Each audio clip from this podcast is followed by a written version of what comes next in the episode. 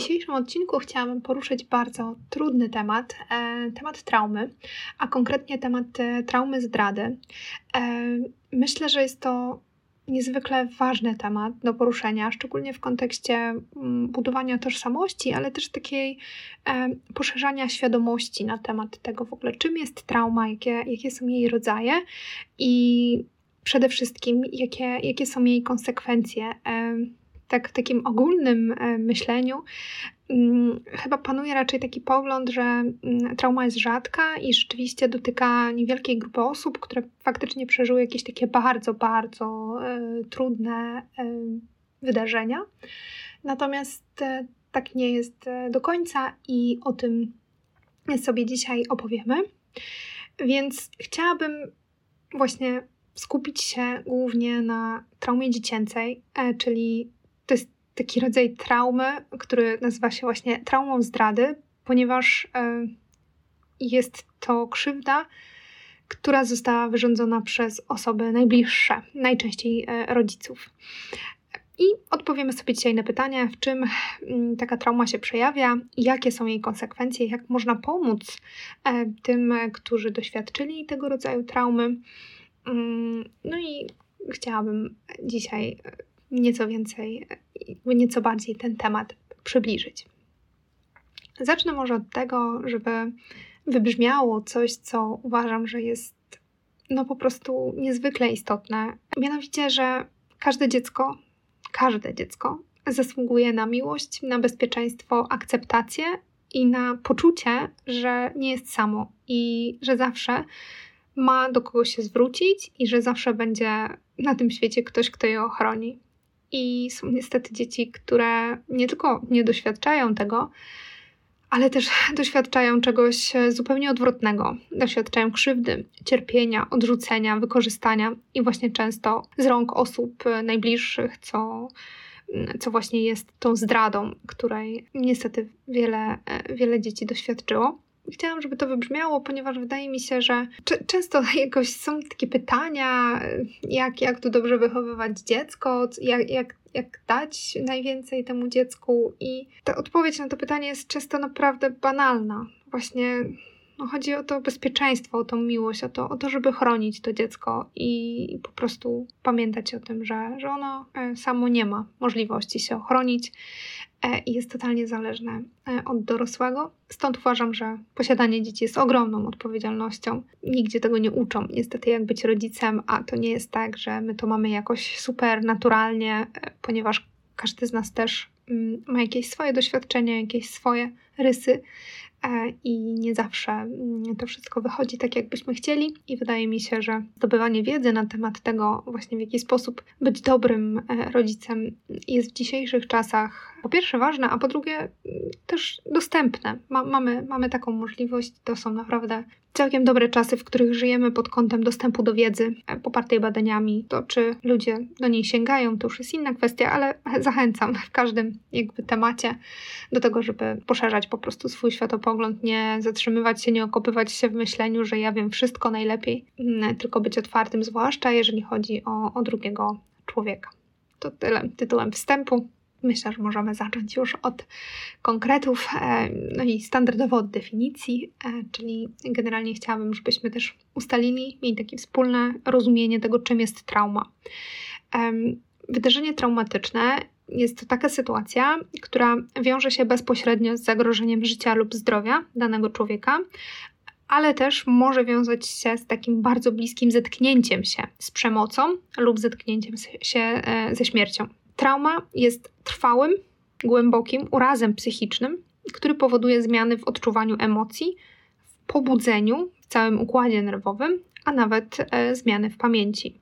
Trauma jest więc taką mm, rysą na naszej psychice, która powstała w odpowiedzi na traumatyczne mm, wydarzenie, z którym nie byliśmy w stanie sobie poradzić na, na daną chwilę, przekraczało one nasze możliwości. No i w ten sposób powstał taki uraz w naszej psychice, który nazywany jest traumą. Takie zetknięcie się z wydarzeniem traumatycznym niesie ze sobą no, ogromne konsekwencje psychologiczne. E, osoba, która doświadcza traumy, zostaje przede wszystkim pozbawiona dwóch ważnych do, do, do poczucia bezpieczeństwa e, czynników, e, czyli zostaje pozbawiona jednocześnie odwagi, ale też zaufania. Czyli jest w takim klinczu, że zarówno sama nic nie zrobi, nie jest w stanie sobie pomóc, ale też, że nie dostanie mm, żadnego wsparcia z zewnątrz, że nie ma też jakby tego zaufania, tej nadziei, że, że coś innego pomoże. Ani ona nie jest w stanie w tym momencie zaradzić, ani nic z zewnątrz. W zamian za, za to poczucie właśnie odwagi i zaufania otrzymuje intensywny strach, poczucie bezradności, no i właśnie to poczucie, w zasadzie brak tego poczucia kontroli nad sytuacją. I tak jak wspomniałam, to, to, wydarzenie traumatyczne to, to nie musi być takie wydarzenie, które jest jakieś takie rzadkie, mm, nietypowe. To, to, to, nie ma znaczenia jego jakby częstotliwość w naturze e, czy, czy powszechność. Ważne jest to, e, czy po prostu osoba, która doświadcza tego wydarzenia, ma wystarczające mm, zasoby do tego, żeby w danym momencie obrobić i przetworzyć po prostu e, to dane wydarzenie. Co może być takim wydarzeniem traumatycznym? No, pierwszą kategorią to są z pewnością wszelkiego rodzaju katastrofy, wypadki, e, takie bardzo mm, trudne i niespotykane sytuacje. Tak, nawet pandemia może być takim, e, takim wydarzeniem, jest ona jakby nagłą. E, wszelkiego rodzaju akty przemocy i agresji. I tutaj mamy na myśli zarówno fizyczne, akty przemocy, jak i emocjonalne, które są równie istotne, a niestety dużo rzadziej e, wskazywane i w ogóle tak omawiane. Traumatycznym wydarzeniem może być też um, utrata. Utrata zarówno bliskiej osoby, ale też utrata czegoś dla nas ważnego, czegoś, co po prostu be, bez czego jest nam teraz bardzo, bardzo trudno żyć, co było dla nas istotne. E, I wszystkie te sytuacje mogą być dla nas traumatyczne nie tylko wtedy, kiedy my bezpośrednio w nich bierzemy udział, tak? kiedy bezpośrednio nas dotykają, na przykład jakaś katastrofa, wypadek, ale e, jakby traumatyczne może być też także bycie mm, świadkiem danego wydarzenia, przyglądanie się mu, e, uczestnictwo takie bardziej bierne. Co dzieje się z taką osobą, która mm, właśnie doświadczyła takiego traumatycznego wydarzenia?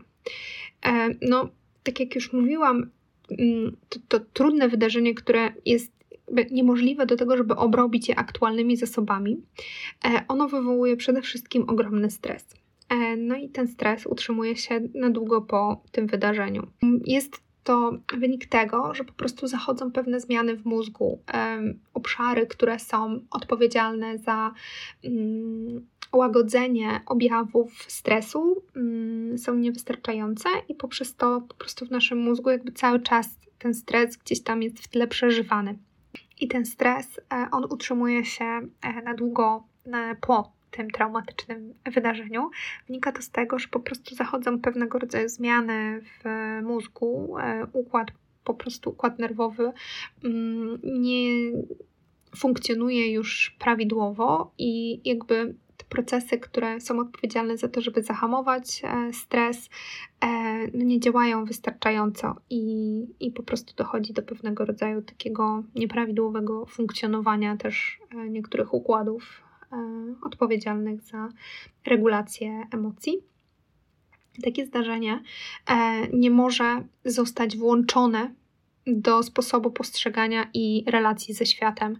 I to jest tak, że jeśli wydarzają się nam różne mm, zdarzenia, przeżywamy coś, to to bezpośrednio wpływa na naszą historię, to to bezpośrednio wpływa na to, kim my jesteśmy, na to, jak siebie definiujemy. Definiujemy siebie bardzo często przez to, co przeżyliśmy, um, przez różne właśnie sytuacje, których doświadczyliśmy w życiu. No i traumatyczne zdarzenie, ono, no właśnie przez to, że jest traumatyczne, uniemożliwia włączenie go tak po prostu do naszej struktury, do tego, w jaki sposób my mm, funkcjonujemy, do tego, kim my jesteśmy. W związku z tym zostaje e, zaburzone przede wszystkim nasze poczucie bezpieczeństwa, podstawowe zaufanie. Tak? Nie wierzymy już, że coś będzie dobrze, to zostaje po prostu zrujnowane. E, poczucie własnej wartości również zostaje totalnie zburzone po przejściu e, takiego, takiego zdarzenia i właśnie z tego powodu, że my nie możemy go tak włączyć do naszej e, tożsamości tak bezpośrednio, to, to, to ta właśnie niemożność tego połączenia powoduje e, ten, to obniżenie poczucia własnej wartości. No i też jest zburzone w ogóle myślenie o takim mm, porządku rzeczy. To, to jest tak po prostu wydarzenie niespotykane, którego nie jesteśmy w stanie obrobić, no że burzy się też nasz w ogóle postrzeganie świata jako takiego bezpiecznego, poukładanego miejsca. Jeśli osoba doświadcza tego wydarzenia traumatycznego i nie jest w stanie go właśnie włączyć do siebie, nie jest w stanie go obrobić, no to ono pozostaje tak jakby niby w nas, ale jednak obok nas. No i powoduje mm, wszelkie różne objawy mm, właśnie tego stresu e, traumatycznego. Przede wszystkim mm, takim objawem jest nadmierne pobudzenie. Taka osoba cały czas czuje niepokój, jest czujna, wypatruje niebezpieczeństwa, nie potrafi jakby pozbyć się tego uczucia, że za chwilę stanie się coś złego. Bardzo często miewa koszmary serne, różne takie dolegliwości psychosomatyczne szczególnie w obrębie właśnie brzucha czy, czy, czy bóle głowy. No i przez to, że ona ciągle e, jakby żyje w napięciu, bardzo szybko zdarza się jej się wpadać w irytację, w złość, zdarzają się wybuchy agresji. I no to jest jakby też e, powiązane z tym, że, że ten, ten układ nerwowy nie działa cały czas e, do końca tak prawidłowo, tak, że właśnie jest to wieczne napięcie. E, I to jest też bardzo istotne, jeżeli chodzi o dzieci, ponieważ e, bardzo często agresja wśród e, dzieci, agresja dzieci może wskazywać na to, że tak naprawdę coś złego dzieje się temu dziecku. I agresja może być jego sposobem na właśnie takie regulowanie tego, że ono samo doznaje krzywdy. E, dlatego warto na to zwracać uwagę, a nie tak po prostu mm, szufladkować takie dziecko, że, że jest niegrzeczne, tak, czy, czy, czy agresywne i złe i odtrącać się od niego.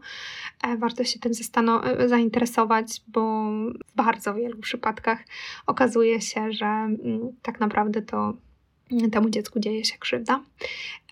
Kolejnym objawem są tak zwane flashbacki i one, mm, no one właśnie pokazują najbardziej, że, że to wydarzenie jest gdzieś niby w nas, ale jednak obok i ono co jakiś czas próbuje się przebić e, właśnie do tej świadomości i powraca jako takie właśnie jakby takie zdjęcia, takie, takie klatki e, tego wspomnienia.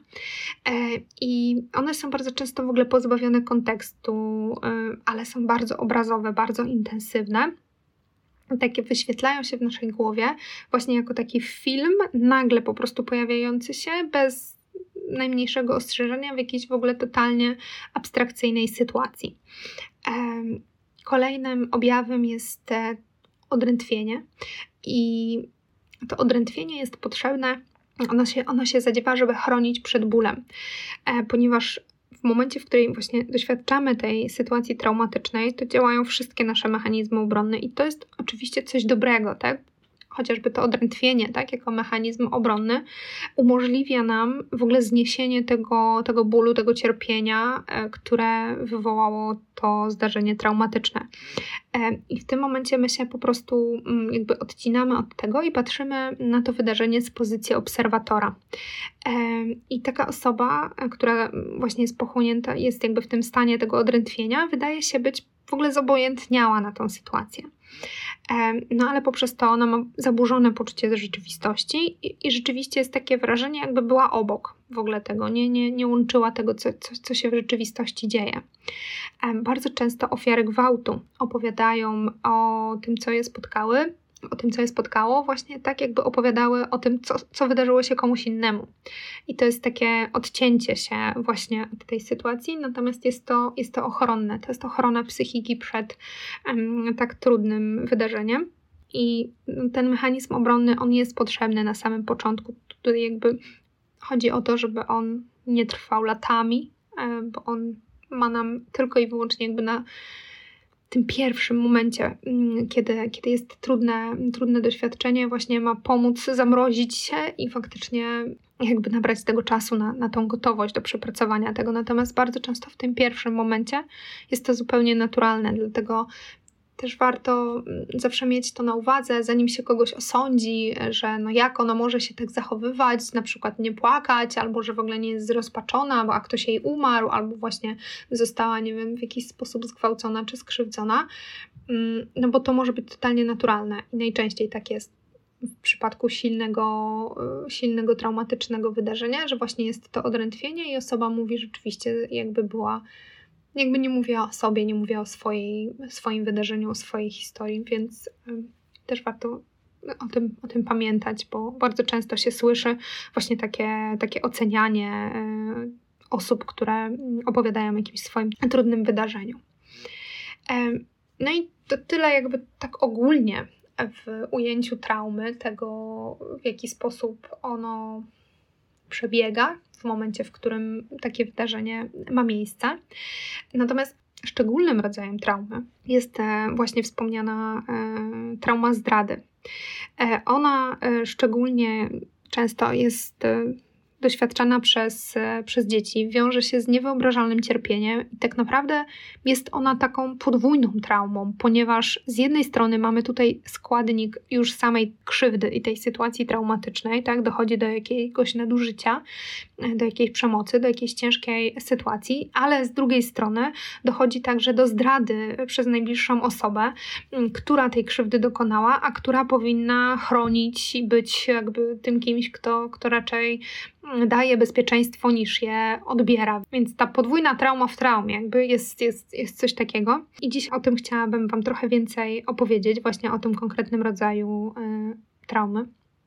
Zgodnie e, z definicją e, Jennifer Freud, która jako pierwsza w 1991 roku użyła w ogóle tego sformułowania trauma zdrady, e, ona wskazuje, że mm, trauma zdrady występuje wtedy, kiedy osoba lub jakaś instytucja, od których zależy przeżycie danej osoby, dokonują na niej pogwałceń burzących jej zaufanie lub poczucie bezpieczeństwa jest nią przede wszystkim seksualne, emocjonalne i lub fizyczne wykorzystanie dziecka dokonywane przez rodzica lub innego stałego opiekuna. Im silniejsza jest więź emocjonalna i zależność ofiary, tym głębsza jest trauma zdrady.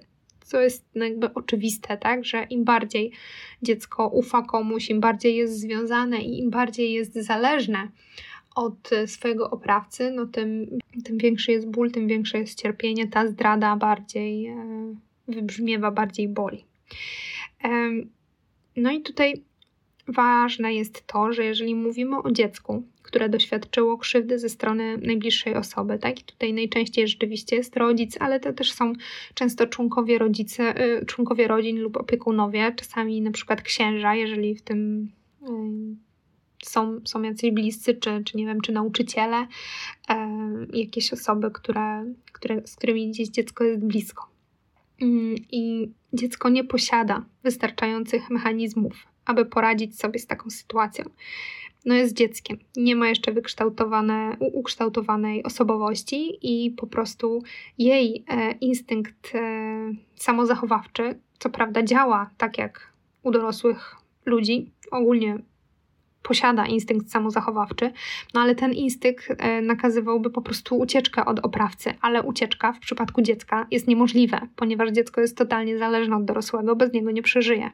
Co więcej, e, dla dziecka uznanie, że rodzic jest zły, jest po prostu nie do przyjęcia, powoduje przerażający ból i lęk, poczucie osamotnienia, no i przede wszystkim takie zagrożenie utraty życia. W związku z tym, że dziecko musi dbać o tę relację z opiekunem, tak też jest e, no jakby biologicznie przystosowane, tak, że wie, że ta relacja musi być utrzymana, żeby ono mogło przeżyć, no to dziecko chce ją utrzymać, tak? I dlatego w jednym mm, jakby jeden impuls mówi uciekaj, a drugi nie możesz uciekać, bo bez tego nie przeżyjesz. Mm, więc e, jakby jedynym wyjściem, które e, dziecko ma z tej sytuacji, to jest pozostanie ślepym na tą krzywdę i właśnie wyizolowanie tego doświadczenia ze swojej świadomości. Tylko w ten sposób dziecko może dalej zachować zaangażowanie w relacje ze swoim oprawcem, ale jednocześnie, no żeby przetrwać i żeby rzeczywiście tę relację utrzymywać dalej, no musi zablokować dostrzeganie tego, co złego czyni mu ta bliska osoba. I rzeczywiście mówi się, że no, trauma zdrady najczęściej jest związana tutaj z traumą dziecięcą, tak? ponieważ musi być ten czynnik e, zależności od, od tej osoby, która dokonuje krzywdy. Jednak tak naprawdę krzywdy od osoby bliskiej, e, od której w jakiś sposób jest się zależnym, można mm, spotkać także będąc no, dorosłym człowiekiem. Mm, I choć dorosły człowiek tak, posiada, przynajmniej jakby z założenia posiadać powinien dojrzalsze mechanizmy radzenia sobie z taką sytuacją, no i rzadko jego przetrwanie zależy od e, oprawcy, no to jednak również zdarzają się takie sytuacje i, i także, także czasami mają miejsce, także ta zależność czasami jest także w dorosłym życiu. Na przykład osoba może być zależna, nie wiem, emocjonalnie czy finansowo od, od swojego partnera, e, ale też e, czasami taką zależnością e, są na przykład dzieci i dana osoba może nie chcieć odejść od swojego oprawcy właśnie ze względu na, na dzieci.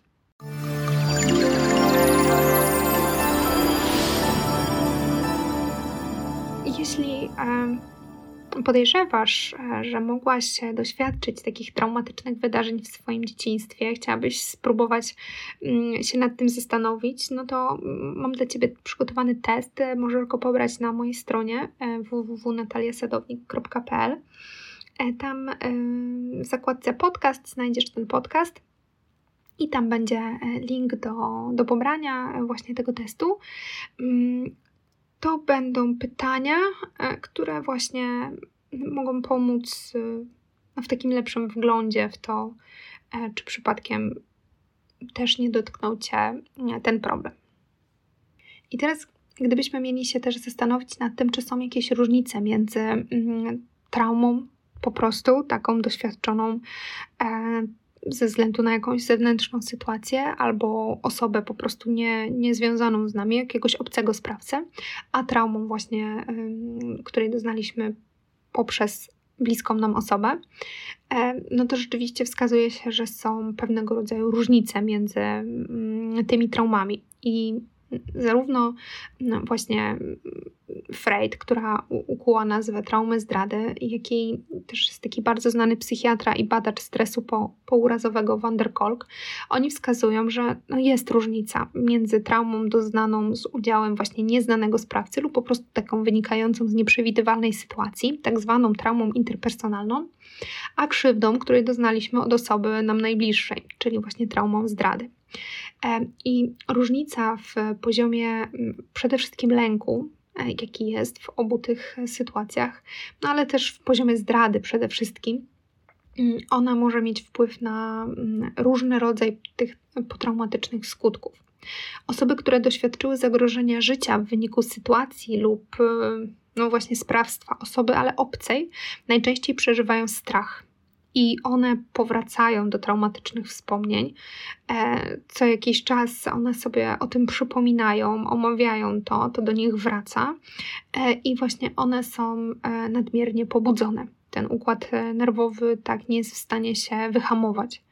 Natomiast osoby, które doświadczyły traumy zdrady, częściej odczuwają wstyd niż strach i one biorą całą winę do środka, ponieważ nie są w stanie oskarżyć sprawcy no bo sprawca jest najczęściej osobą bliską, rodzicem, więc one biorą po prostu całą winę na siebie. Stąd mają ogromne poczucie właśnie wstydu, poczucie winy i chcą unikać tej świadomości nadużycia, więc starają się jak najrzadziej wracać do tych wspomnień, w ogóle wy, wypierać je po prostu i nie utrzymywać ich w swojej świadomości, tylko się od nich odcinać.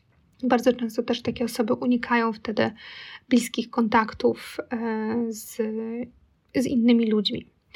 To, co jest tu tutaj istotne, to to, że wstyd jest e, jednym z najsilniejszych predyktorów e, problemów ze zdrowiem, szczególnie, mm, szczególnie jeżeli chodzi o depresję. E, dlatego to jest tak bardzo ważne i tak trudne, że, że ta trauma zdrady może, może mieć naprawdę mm, no, ogromne skutki dla, dla przyszłego później funkcjonowania takiej osoby. Osoba, która doświadcza traumy zdrady, musi ją wyprzeć ze swojej świadomości, tak, że nie chce, nie chce być jej świadoma, świadoma.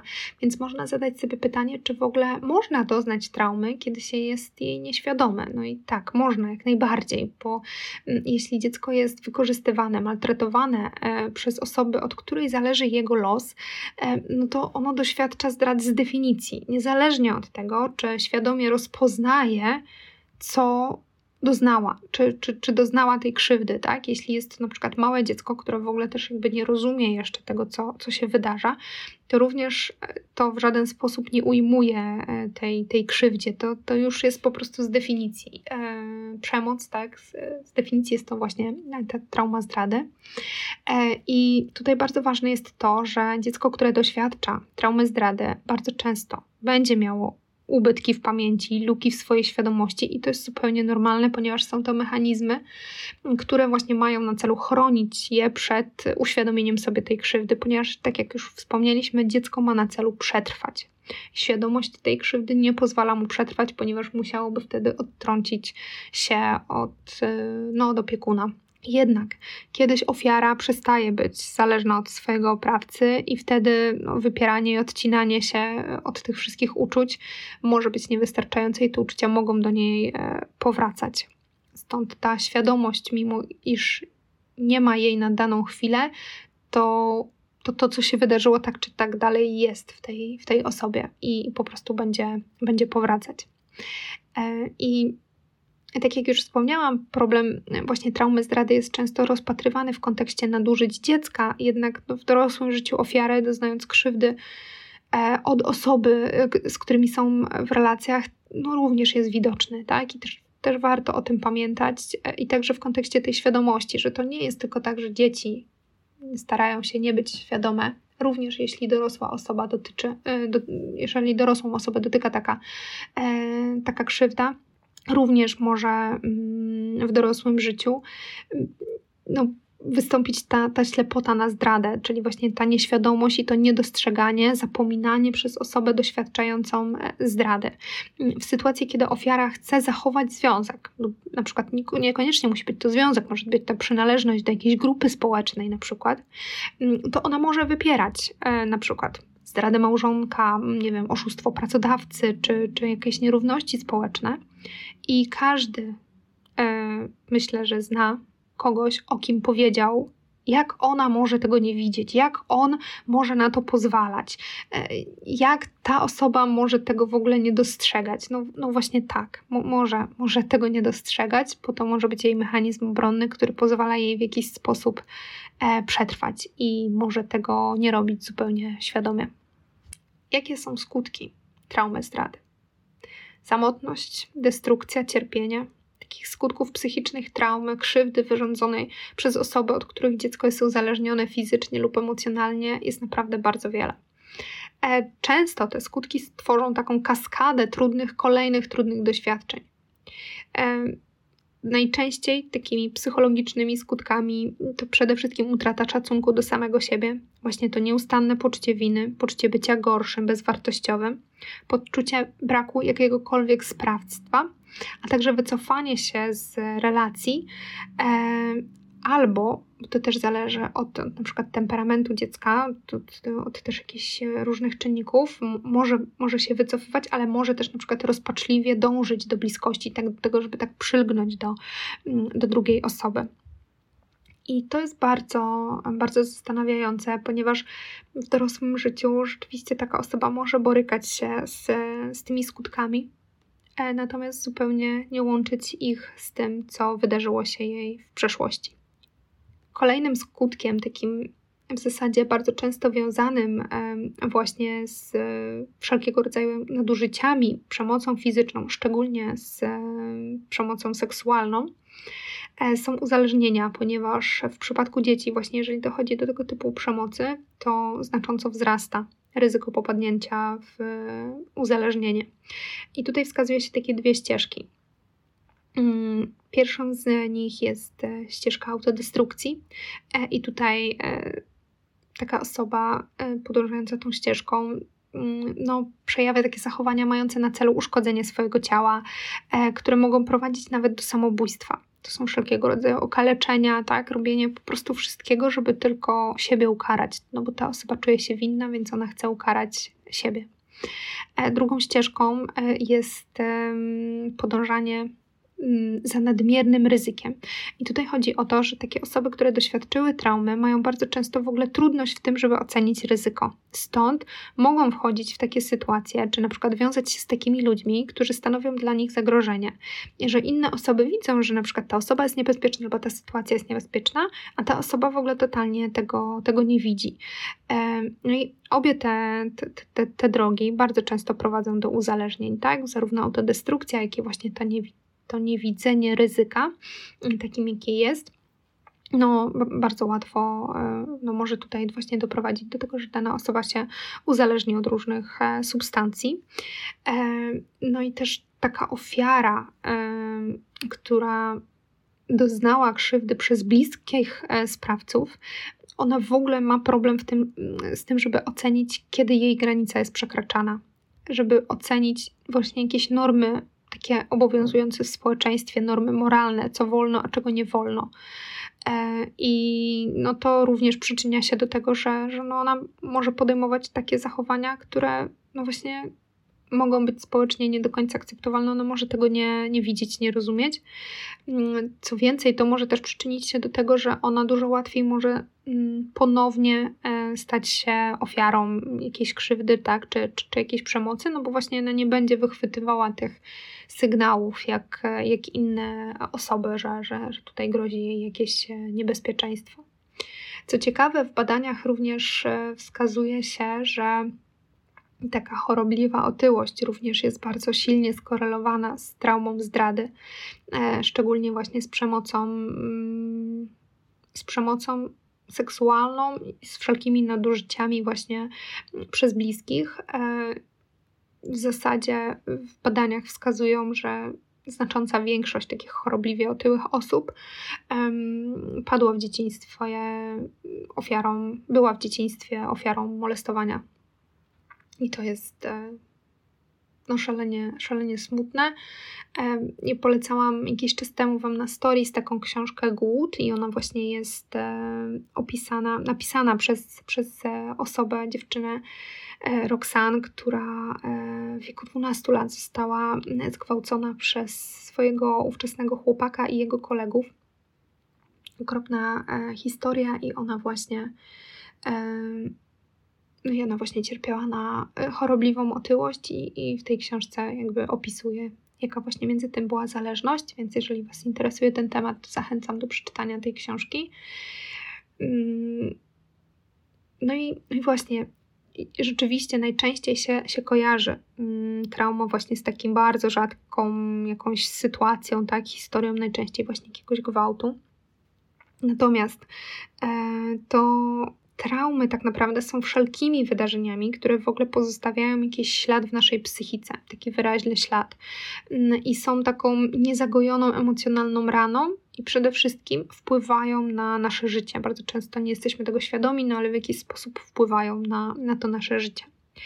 I mimo iż wydaje się, że traumy są rzadkim zjawiskiem, to jednak występują częściej niż można byłoby pomyśleć w badaniach nad traumą w USA wskazuje się, że mm, więcej niż 1 czwarta populacji była maltretowana fizycznie, 1 ósma maltretowana psychicznie. E, molestowania dotyczy, do, doświadczyło 18% kobiet i 16% mężczyzn. Natomiast 1 ósma mm, Amerykanów była świadkami przemocy wobec matki. I tak jak mówiłam, trauma jest również, może pojawić się również wtedy, kiedy my jesteśmy świadkami e, trudnego wydarzenia, wydarzenia, z którym nie jesteśmy w stanie sobie poradzić i ewidentnie dziecko, które jest świadkiem przemocy wobec najbliższej swojej osoby, przez również bliską osobę, na przykład przez, przez nie wiem, ojca, tak, czy, czy przez babcię, mm, no to, to również jest to, jest to traumatyczne doświadczenie dla takiego e, dziecka, więc e, też warto wziąć pod uwagę, że wiele osób właśnie o tym też nie mówi i myślę, że te, te wyniki mogą być też tak naprawdę zaniżone. E, pamiętajmy, że jako dzieci my byliśmy zupełnie bezbronni. Nie posiadaliśmy w ogóle wykształconych mechanizmów radzenia sobie z odrzuceniem, i wiele sytuacji e, mogło być dla naszej kształtującej się psychiki po prostu zagrażające. Mm, dlatego nie należy odstaniać z perspektywy dorosłego, że na przykład to przecież nic takiego, nic się nie stało, ludzie przeżywali gorsze sytuacje, nie wiem, wojny, e, bo bardzo często w ten sposób e, osoby, które doznały rzeczywistej krzywdy, spłycają to, co doznały, po to, żeby utrzymać się jakby dalej w takim przekonaniu, że nic się nie stało, po to, żeby trzymać cały czas właśnie się w tym, w tym stanie tego odrętwienia i dlatego bardzo często bagatelizują i tak właśnie umniejszają e, tym tym wydarzeniom, e, właśnie najczęściej porównując, że przecież nic takiego się nie stało, że właśnie inni przeżyli, nie wiem, dużo gorsze jakieś wydarzenia, a on przecież wszystko, wszystko było w porządku, tak? Nie, nic takiego złego mu się nie działo. To, że ktoś mu tam powiedział coś, czy, czy coś zrobił, to przecież było nic. No i tak naprawdę to nie jest nigdy dobre, bo to nie pozwala na to, żeby się temu przyjrzeć i żeby to, to, co się wydarzyło, zaakceptować. I no właśnie patrzenie z perspektywy dorosłego nie ma sensu, bo jeżeli krzywda została mm, wyrządzona dziecku, no to, no to to był zupełnie inny poziom jeżeli dziecko miałoby pełną świadomość przeżytej krzywdy, wtedy stan swojej jakby emocjonalnej dojrzałości, em, krzywdy takiej zdrady, no musiałoby uznać, że to rodzic jest zły, a to jest po prostu ponad siły dziecka. Dlatego właśnie dochodzi do tej psychicznej ucieczki, którą nazywamy dysocjacją. E, I ta dysocjacja to jest właśnie takie rozszczepienie, oddzielenie się od tego, y, co doświadczam. Czyli taka osoba, takie dziecko mówi sobie: To się nie dzieje mnie, e, to nie ja tego doświadczam, e, no a rodzic nie, nie jest zły. E, I właśnie ta dysocjacja pozwala na uchronienie e, tej relacji ze sprawcą, że my się po prostu od tego odcinamy, to się nam nie dzieje, no i dzięki temu dalej jesteśmy w stanie się angażować właśnie w tą, w tą relację z rodzicem, no i potem jako dorosły człowiek, tak, dalej albo właśnie mówi, że, że on tego nie przeżył, tak, że, że to się nie działo, w ogóle nie miało miejsca żadna krzywda, no albo właśnie tak umniejsza e, temu. E, I Tutaj warto podkreślić, że to jest, choć jest to mechanizm, który ma chronić dziecko, no on jest bardzo, bardzo niebezpieczny. Przede wszystkim dlatego, że on daje takie usprawiedliwienie temu krzywdzicielowi, e, temu sprawcy, mm, bo taki sprawca może uznać, że jego działania nie są w ogóle zauważalne i nie obchodzą dziecka i w związku z tym nie pozostawiają w nim żadnego śladu, może czuć się faktycznie usprawiedliwiony, tak, że tu dziecko na to nie reaguje. Natomiast no, dysocjacja no, po prostu ma miejsce po traumie i to, że dziecko nie reaguje, e, no, jest po prostu jego reakcją, a nie tym, że rzeczywiście po prostu to po nim spływa. Szczególnie przy tej traumie zdrady ta dysocjacja jest jak najbardziej prawdopodobna. Ona się również wydarza przy po prostu zwykłych e, traumatycznych wydarzeniach. Natomiast kiedy mamy właśnie krzywdę przez osobę bliską, to dysocjacja jest bardzo, bardzo prawdopodobna. I tutaj też jest taka różnica, że właśnie e, też zarówno przez tą dysocjację, przez to odcięcie się, ale też przez to, że, że ta trauma zdrady dotyczy najbliższej osoby, to taka osoba, takie dziecko, które jej doświadcza, no po prostu rzadko o tym mówi. E, I tutaj warto też wspomnieć o tym, że ofiary tych traum interpersonalnych, czyli właśnie katastrof, wypadków lub takie ofiary sprawców obcych, dużo szybciej uzyskują wsparcie. Więc tutaj mamy nie tylko ten czynnik, że właśnie e, nawet ta, ten, ten sprawca tego nie zauważa, ten sprawca to bagatelizuje, myśli, że wszystko jest ok, no ale też tak naprawdę otoczenie nie wie o tym, że coś się dzieje, ponieważ no, że kiedy sprawca jest bliski, ofiary często ujawniają tą przemoc znacznie później, a bardzo często w ogóle są na przykład zastraszane albo jakby mówi im się, że mają nic nie mówić, tak? E, nakłada się na nie taką, taką tajemnicę tej, tej, tej sytuacji. No i wtedy no, rzeczywiście nie mówią, tak? I poprzez to nie uzyskują mm, odpowiedniego wsparcia. Dlatego tak istotne jest to, żeby być uważnym, szczególnie być uważnym na dzieci, które są totalnie bezbronne i wychwytywać właśnie takie skrajne zachowania dzieci od jakiejś alienacji po właśnie tą agresję e, dziecięcą. Gdybyśmy się mieli zastanowić, czy w ogóle takiej traumy da radę e, uniknąć. No, no, no raczej nie, ponieważ no, nie jesteśmy w stanie uniknąć wszystkich trudnych sytuacji w naszym życiu. E, tylko tutaj ważne jest to, że to nie samo doświadczenie e, jest istotne, nie sama ta sytuacja traumatyczna, ale to, w jaki sposób my sobie z tą sytuacją poradzimy. Ponieważ jeżeli nie będziemy w stanie przepracować tego doświadczenia i właśnie włączyć go, tak, zintegrować do naszej tożsamości, ale cały czas będziemy je odcinać, zamrażać i ono będzie ukryte w naszym ciele i co jakiś czas będzie o sobie dawało znać, no to to będzie jak takie odgłosy z piwnicy, których udajemy, że nie słyszymy, tak? Że zamknęliśmy tam, tam coś i, no i się totalnie odcinamy.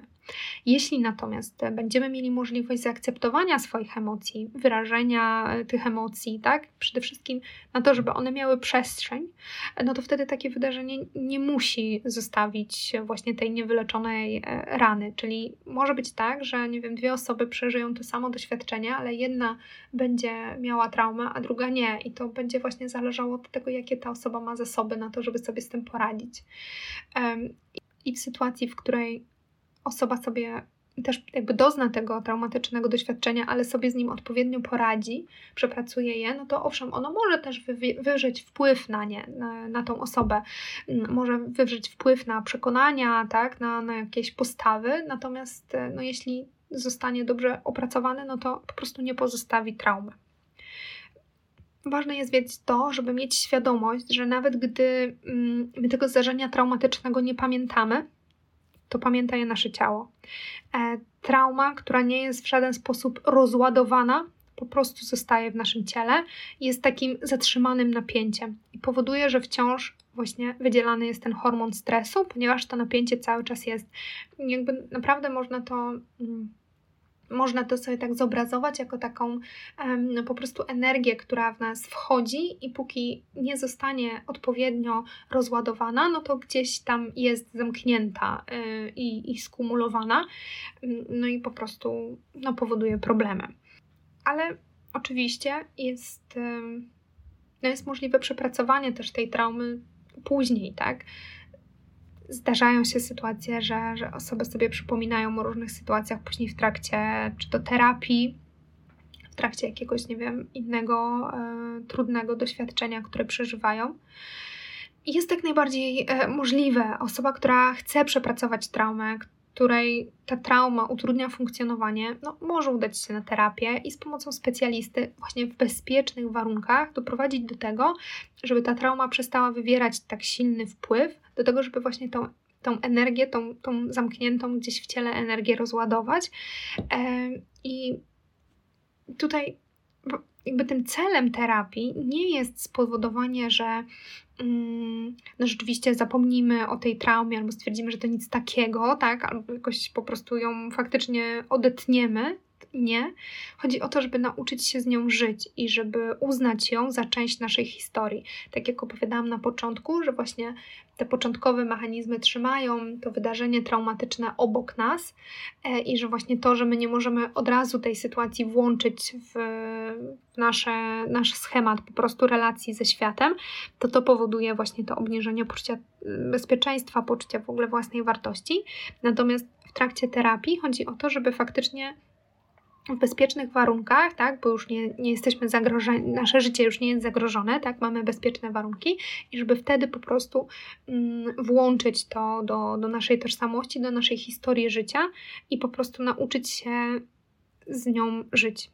E, I to jest e, no, jakby najistotniejsze, e, żeby mm, właśnie ta przerażona osoba, która cały czas ma właśnie ten niepokój, ten lęk w sobie, tak, to, to przerażenie jest, nawet jeżeli sobie go do końca nie uświadamiamy, to żeby można w taki bezpieczny sposób i przede wszystkim w odpowiednim tempie, ponieważ e, to też jest niezwykle istotne, że e, tutaj jakby musi być gotowość e, tej osoby do, do tej integracji, do włączenia tego wydarzenia i odblokowania e, w ciele tych, tych wrażeń wszystkich i tych emocji, które, które zostały poblokowane.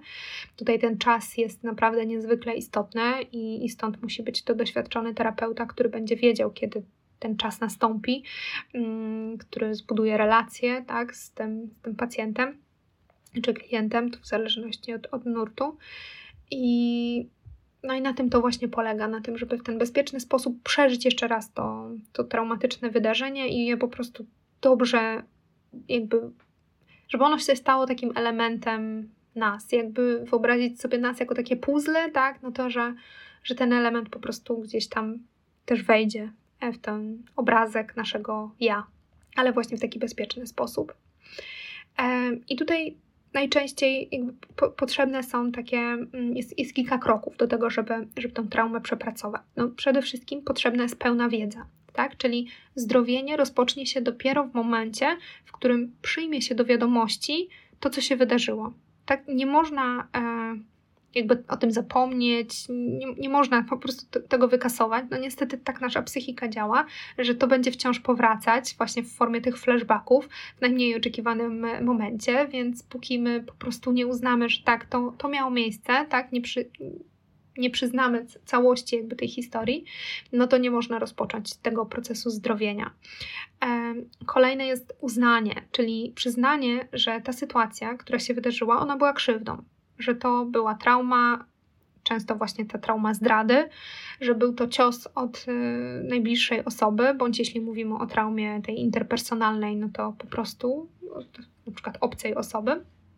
I pogodzenie się z tym, że to przyniosło nam różne konsekwencje, przysporzyło nam różnych problemów, cierpień, tak, że no to nie było obojętne dla naszego funkcjonowania. Czucie jest też takim krokiem, mm, który w zasadzie jest potrzebny nie tylko do tego, żeby w ogóle przepracowywać traumy, ale w ogóle, żeby przepracowywać nasze emocje. E, I chodzi o to, żeby dać sobie prawo do różnych uczuć, na uświadamianie sobie, tak, na akceptowanie tej, e, tego, co się, co się wydarzyło.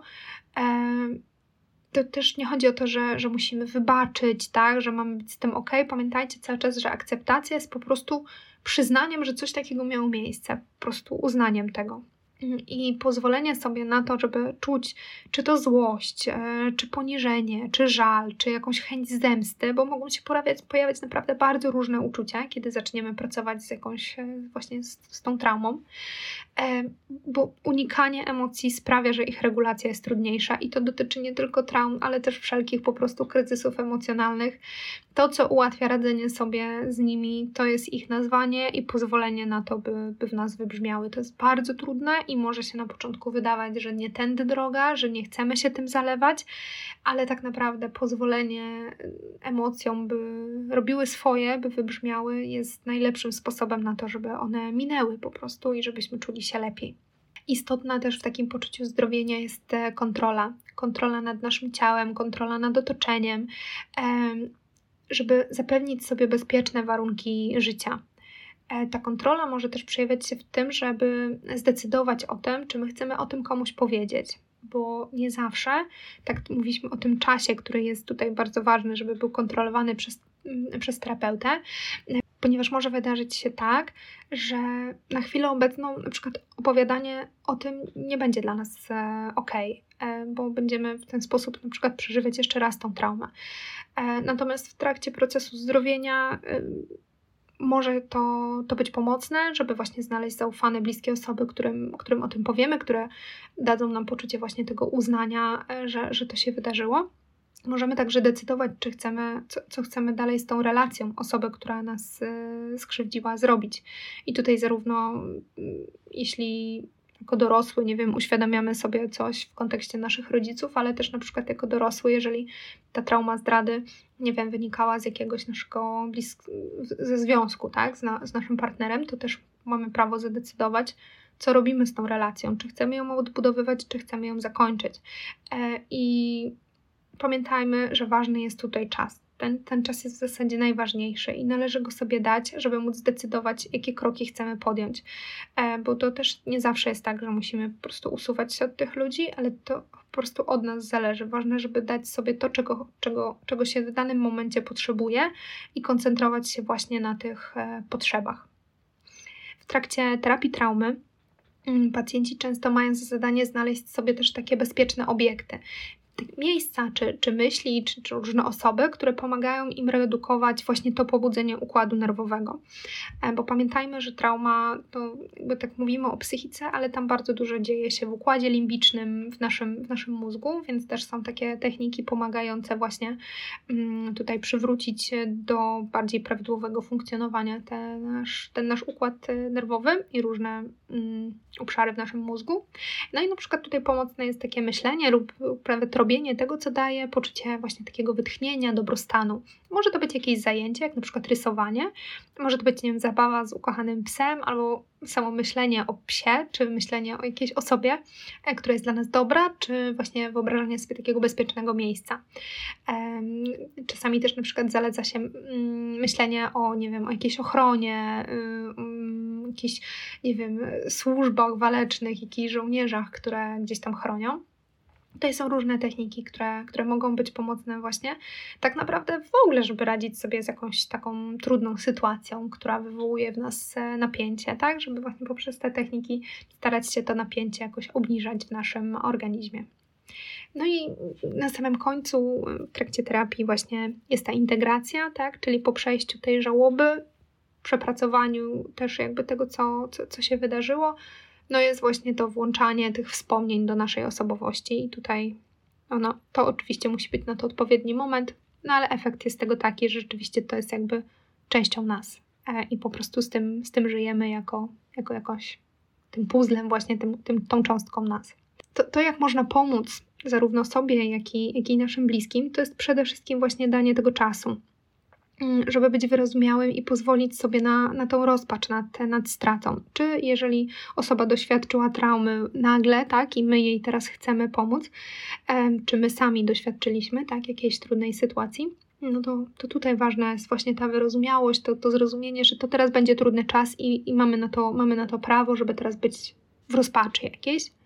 Mm, ważne jest to, żeby prosić wsparcie e, bliskich ludzi, e, żeby właśnie nie zostawać samemu. Jeśli to my chcemy pomóc, no to też jakby pytać o to, jak możemy pomóc pamiętać, żeby nie negować czyichś uczuć, nie mówić, że, że będzie dobrze, żeby już ten ktoś nie płakał, tak, żeby tak nie mówił, że będzie dobrze, że tak nie można, że przecież tutaj już jakby takie na siłę mówienie tej osobie, co ona ma robić, jak ona ma czuć, jak ona ma się zachowywać, czego nie powinna czuć, czego nie powinna robić, jest jak najbardziej no, złe. Nie, nie powinno się tego robić w zasadzie nigdy w stosunku do osoby, która, która cierpi. Ważne jest to, żeby pozwolić po prostu na to, żeby te uczucia mm, no, po prostu wybrzmiały i żeby zostały uznane, zaakceptowane, że mają prawo mieć miejsce.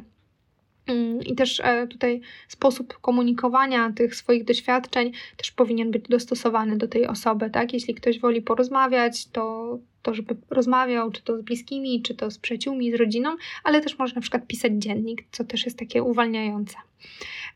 No i warto też szukać jakichś grup wsparcia w podobnych sytuacjach, żeby właśnie mieć to, to poczucie, że nie jesteśmy sami w tym, czego doświadczyliśmy. Tylko tutaj ważne, żeby się upewnić, że, że ta grupa wsparcia jest prowadzona przez doświadczonych profesjonalistów, a nie, że, że jest to tylko jakieś takie właśnie kółko bez, no bez jakiegoś nadzoru, tak, bez kogoś, kto, kto nad tym czuwa, bo takie, takie też są, niekoniecznie dają dobre jakieś efekty.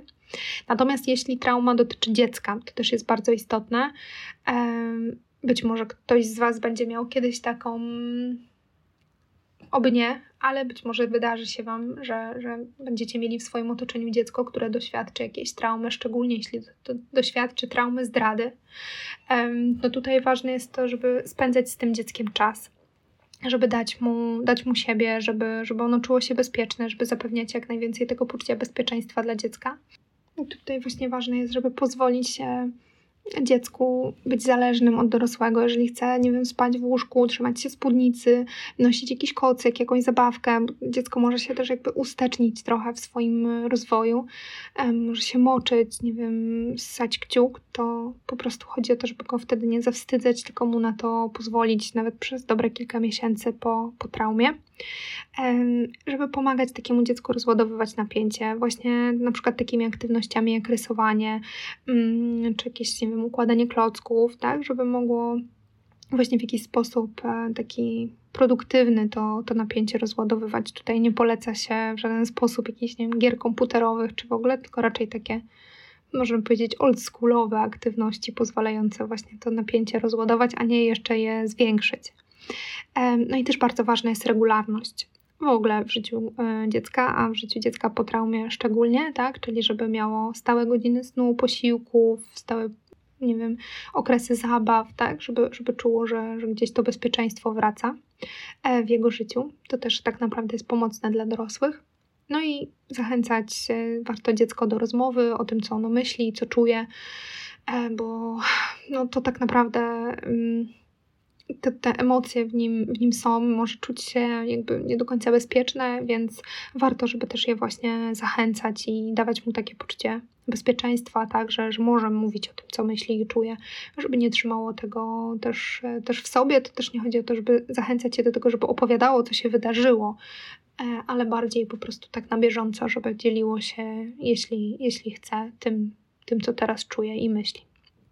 No i na sam koniec e, chciałabym podsumować może to wszystko, po to, żebyście wiedzieli, z czym, z czym wychodzicie z tego, z tego podcastu, bo on wydaje mi się, że jest dosyć, e, dosyć trudny emocjonalnie. W zasadzie nie wiem, czemu nagrałam go przed świętami, bo, bo chciałam nagrać e, odcinek o różnych e, dialogu wewnętrznym, tak, o różnych mm, postaciach, które mamy w głowie, jak nie wewnętrzny krytyk i w ogóle i w ostatniej chwili jednak zmieniłam to na traumę zdrady. Nie wiem w sumie dlaczego, no widocznie tak miało być. E, mam nadzieję, że komuś to, to pomoże. No i też właśnie na takie jakby takie cztery punkty podsumowujące. Mm, przede wszystkim chciałabym, żebyś zapamiętała, że wiele osób doświadcza traum, ale no bardzo często po prostu o tym nie mówi i często nawet nie ma tego świadomości, że coś takiego przeżyło i nie chce przyznać przed sobą, że jego dziecko na przykład zostało skrzywdzone przez swoich najbliższych, ponieważ to zagraża bezpieczeństwu, e, zagraża właśnie e, tej możliwości przetrwania. E, no i właśnie dziecko dlatego utrzymuje tą relację ze, ze sprawcą, musi ją utrzymywać, ponieważ e, no, potrzebuje przetrwać.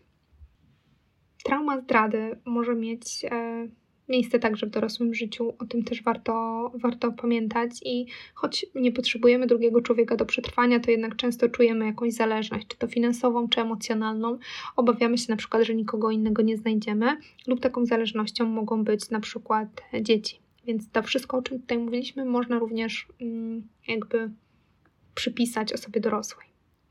E, mechanizmem obronnym w traumie zdrady jest dysocjacja, jest to odłączenie się od wydarzenia, przekonanie siebie, że nic złego nam się nie dzieje.